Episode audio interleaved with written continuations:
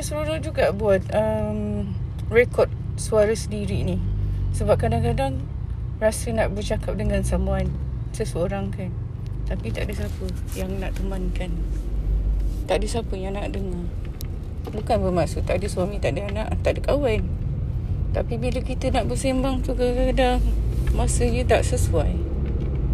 Bila kita ada mood nak bercakap Tak ada orang kat sebelah kita yang nak dengar ha, Keadaan macam tu lah. Hari ni saya um, rakam podcast ni On the way saya nak ambil anak saya balik sekolah. Dan saya tiba-tiba terdetik hati saya. Saya nak bercerita berkenaan dengan bagaimana untuk didik hati kita sendiri. Untuk sentiasa bersyukur. Untuk sentiasa fikirkan kehidupan ni cukup. Untuk didik hati kita supaya sentiasa bersikap positif kepada diri sendiri. Bukan positif kepada um, orang lain tapi kepada diri sendiri. Dia akan kembali kepada konsep bagaimana untuk menyayangi diri sendiri. Dan sayangi diri sendiri dulu sebelum menyayangi diri orang lain. Eh menyayangi orang lain. So bagaimana caranya? Hmm apa yang saya nak kongsikan ni adalah berdasarkan pendapat saya sendiri. Saya tak pasti orang lain macam mana. Tapi inilah cara-cara yang saya amalkan sejak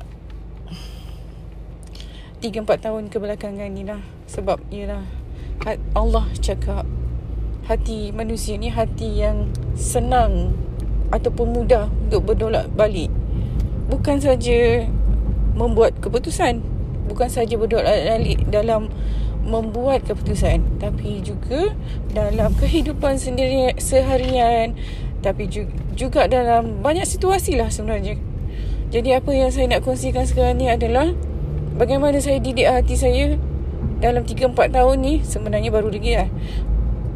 Untuk tidak memandang perkara yang sempit perkara yang remeh sebagai sebagai satu yang besar tidak memandang orang yang dengki iri hati dengan pandangan yang negatif. Okey? Nak tahu tak? Eh tapi sebelum tu kena ingat ya ini pendapat saya sendiri je. Kalau nak guna boleh amalkan. Kalau tak nak guna boleh dengar masuk telinga kanan dan keluar telinga kiri Okey, satu perkara pertama yang saya guna adalah bukan perkara pertama.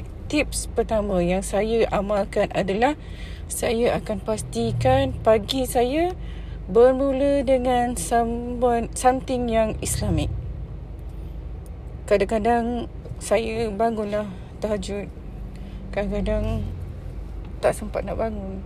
Badan berat sebab malas. Jadi apa yang saya buat adalah kalau saya tahajud, insya-Allah saya akan teruskan dengan solat sunat, saya akan teruskan dengan mengaji surah pendek, solat subuh. Ha, insya-Allah dan selepas itu saya akan didik hati saya untuk mendengar kuliah-kuliah agama. Banyak je kuliah agama yang dekat Facebook tu pagi-pagi. Kalau uh, perempuan mungkin follower kepada Ustaz Ustazah Asma Harun. Ustazah Muzayana ada lagi beberapa ustazah-ustazah lain yang yang kerap ataupun setiap hari ada ada je kuliah pagi-pagi yang dia orang buat selepas subuh. Eh, biasanya dalam tujuh tujuh suku tujuh setengah. Kadang-kadang sebelum pukul tujuh lagi dah ada lah. Saya pun tak pasti sebab saya tak pernah pula standby. Kadang-kadang sampai office pukul tujuh um, kuliah tu pun dah start. Biasalah start intro lah kan. Tak start lah lagi dia punya content tu.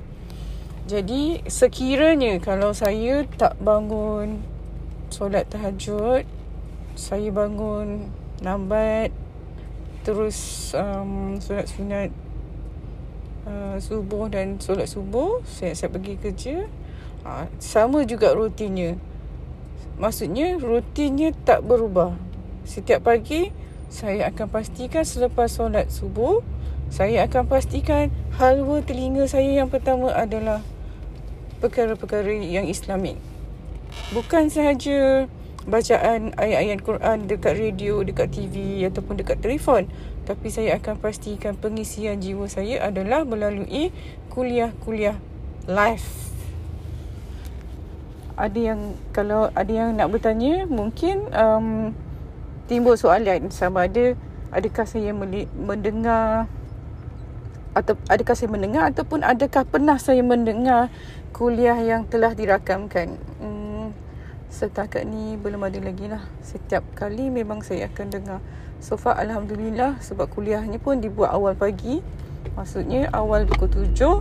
Masa tu office hours pun tak start lagi, tak bermula lagi.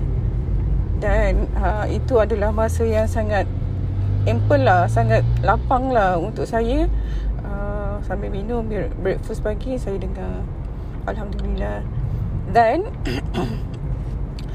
ah okey sebelum tu mungkin saya nak share jugalah. Sebab saya jarak rumah pergi ke tempat kerja dan ke sekolah anak-anak saya dekat jadi pagi-pagi pukul 6.30 6.40 ataupun 6 paling lambat pun pukul 6.50 saya hantar anak saya pukul tu pukul uh, anak hantar anak saya.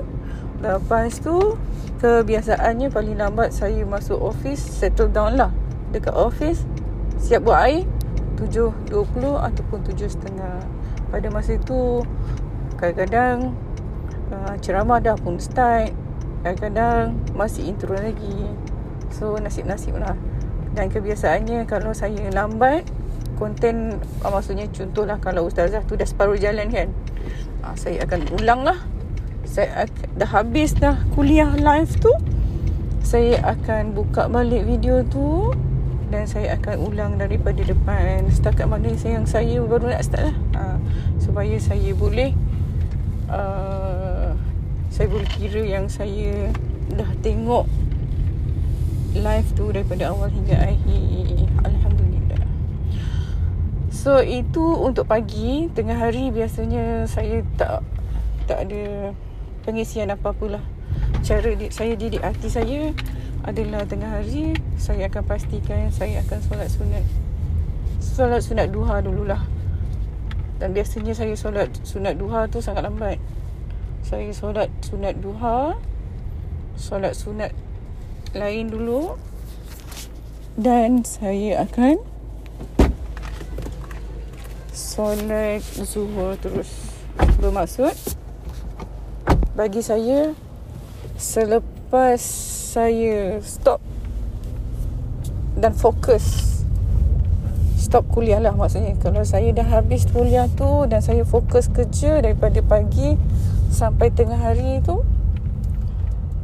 maksudnya saya dah start balik dengan bangunkan balik hati saya tu supaya dia berpijak kepada dunia yang nyata. So itulah caranya. Di itu dah setakat tengah hari lah.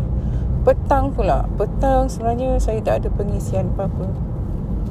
Cuma saya akan pastikan apabila maghrib tu Saya jinakkan semula jiwa saya Dengan ayatul, ayatul Quran Dan sehingga malamnya Alhamdulillah Apa yang saya amalkan ni Setakat ni Alhamdulillah Saya saya rasa tips ni berjaya untuk saya. Sebab apabila kita manjakan diri kita dengan dengan agama, insya-Allah insya-Allah hati akan membentuk pemikiran yang positif dan sekaligus membentuk jasmani yang selesa dan bersyukur insyaallah. So uh, yang amalan setiap hari ni sebenarnya dia tak boleh stop. Dia kena continuously buat. Dan apa yang saya buat adalah saya continue amalan ni setiap hari. Dan sekiranya ada miss contohlah kalau kata tak sihat ke period ke ataupun saya berada di luar kawasan ialah bila berada di luar kawasan kadang-kadang mood dan jadual memang akan lari sikit. So apa yang saya buat adalah saya akan remind diri saya saya akan pastikan saya akan back to track semula insyaallah saya harap apa yang saya kongsikan ini bermanfaat kepada semua dan sekiranya ada komen untuk tambah baik boleh bagi tahu saya sama ada melalui email ataupun komen di mana-mana yang saya boleh nampak. Assalamualaikum.